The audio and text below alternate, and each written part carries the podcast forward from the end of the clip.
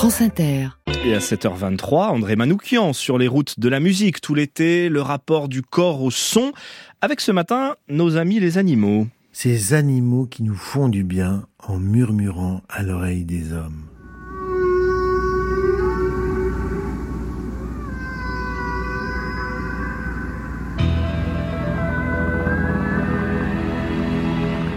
Pierre Lavagne de Castellan, bioacousticien, directeur de recherche du Shelton Well Project, est le plus grand spécialiste du chant des baleines à bosse.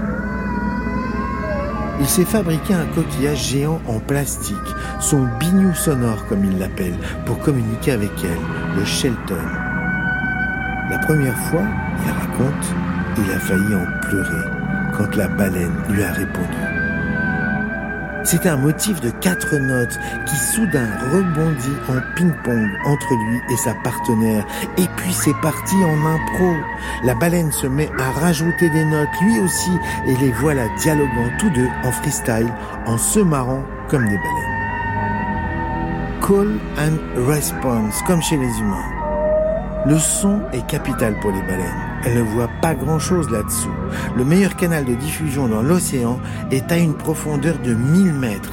C'est là, entre deux températures, deux salinités, que s'établit la connexion sonore la plus efficace qui porte tellement loin qu'on pense que le son peut atteindre des centaines de kilomètres le canal des baleines, qui leur permet de dialoguer, de s'appeler, de s'identifier, et mille choses encore avec leur voix si mélodieuse.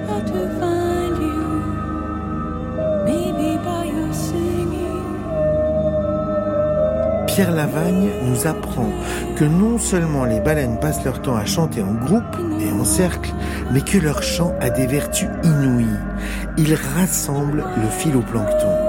Mieux que ça, par ses vibrations, le son des baleines enrichit en protéines cette biomasse indispensable à la Terre, puisque si elle ne représente que 1% des organismes photosynthétiques, elle émet 50% de l'oxygène terrestre. Le chant des baleines est un chant collectif. Les mélodies s'élaborent à plusieurs et une fois qu'elles sont fixées, elles sont reprises par chacun des individus qui a participé à sa création.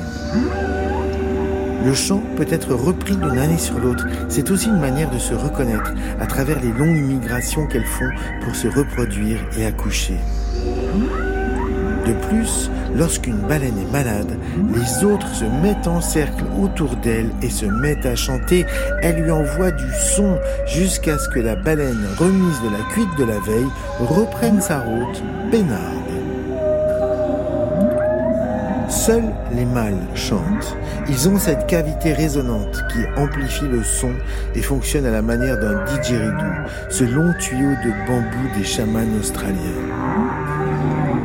Pendant les périodes de reproduction, bien sûr, le chant est capital pour attirer les belles, mais aussi quand le temps est venu pour les baleines femelles d'accoucher, les mâles chantent, cette fois pour nettoyer et purifier les eaux où les bébés font naître, préparant la chambre de bébé en quelque sorte.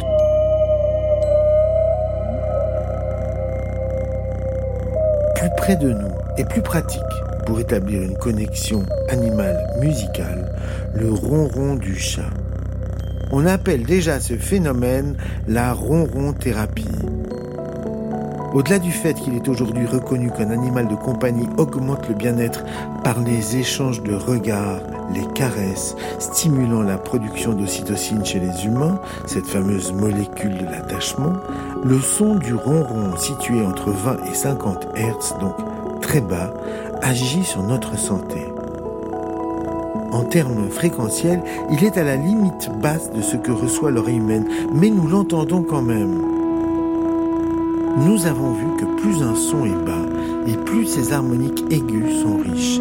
Voilà donc un son qui agit comme un filtre de DJ et qui nous déploie notre colonne énergétique du plus bas au plus haut, nous faisant vibrer par sympathie tous les chakras du plus ancré sur Terre à celui de la conscience cosmique. Pas étonnant que les Égyptiens le prenaient pour un animal sacré vous ne regarderez plus jamais votre matou de la même manière.